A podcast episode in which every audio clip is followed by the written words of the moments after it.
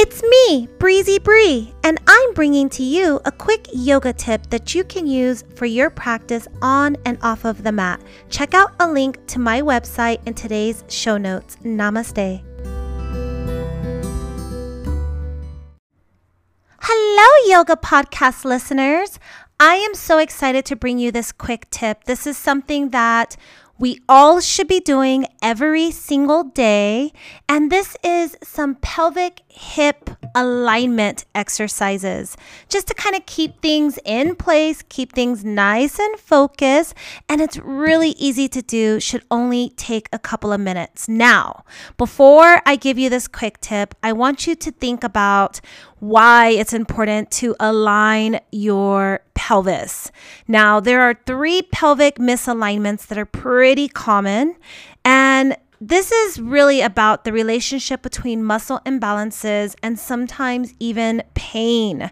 Now, these imbalances are usually due to an elevated pelvis, one hip appears higher than the other, or a rotated pelvis where one side of the hip is more forward than the other, or a tilted pelvis where a forward tilt that results in an exaggerated curve in the low back. So we want to reset our pelvis, align our hips. And one way that we can do that, now, mind you, there are multiple ways, and a lot of those ways we do during a normal yoga practice, whether it's mountain pose side stretches or supine spinal twist or we do other postures like bridge pose. These are all going to help do that when you're in a normal yoga practice or class for asana. But what if you just have a couple of minutes every single day and you want to pay some close attention to this area? Well, grab your yoga block or something that has that same type of friction. So, something a little bit harder and cannot be molded by your pressure. So, instead of grabbing like a bouncy ball or a Pilates ball or even a towel, we really want something that's really structured like a yoga block. And what we're going to do is we're going to grab onto that block and press it in between our legs, pushing it as high up as it will comfortably go. And we are going to simply decide which yoga posture would make most sense for our body on any particular day. So you can grab the block in between your legs and you can find a seated position. And you could either lift your legs off of the ground and hold clenching onto that block and just take some pulses, whether you are pulsing up and down or side to side, or just holding the static posture, just focusing on pressing that block in between your legs. And then take a deep exhalation and release everything down to the mat. And then again, do it over for about three to five sets of repetitions, maybe taking five to 10 breaths as you hold the posture. Another good one could be actually taking a bridge pose, lying on your back, knees pointed to the sky, and holding the block in between your legs. And you can either bring your feet just nice and flat onto the mat, or lift them up, or point your toes, whatever feels good here. The object of the theme in today's quick tip is holding that block in between your legs. Another can be downward facing dog, utilizing the block, having bent knees, and just holding the block in place while taking the inversion. You can also hold the block in place while you are in a standing mountain pose. So, just standing with the block, holding in between your legs is another great way to reset this area of your body.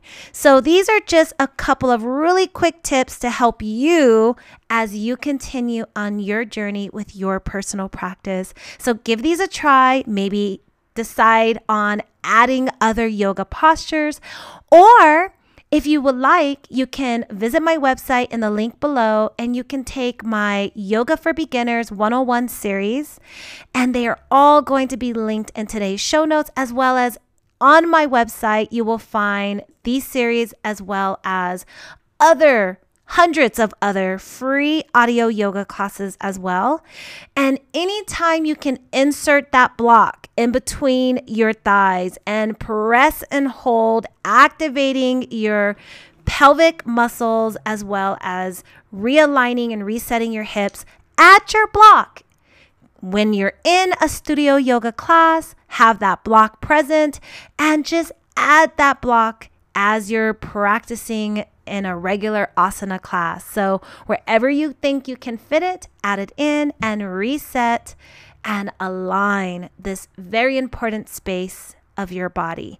You're going to notice some relief in your back if you have lumbar spine tension, or even if you have some shoulder like tightness, some neck tightness. This is going to help you to focus in a different area. And it'll take some of that tension and awareness away from the spaces that you might instinctively be triggering or tightening to try to protect. The nervous system tends to do that, you know?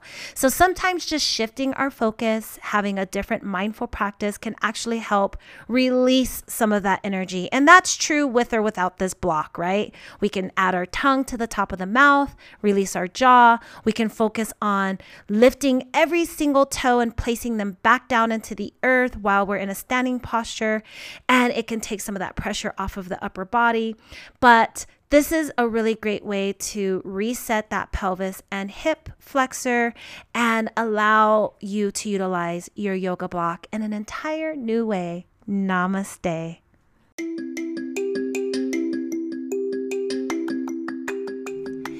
It's me, Breezy Bree, and you just finished listening to a brand new episode of Yoga Podcast. Did you know I started recording back in 2018 with almost 500 episodes, hundreds of those free audio yoga classes?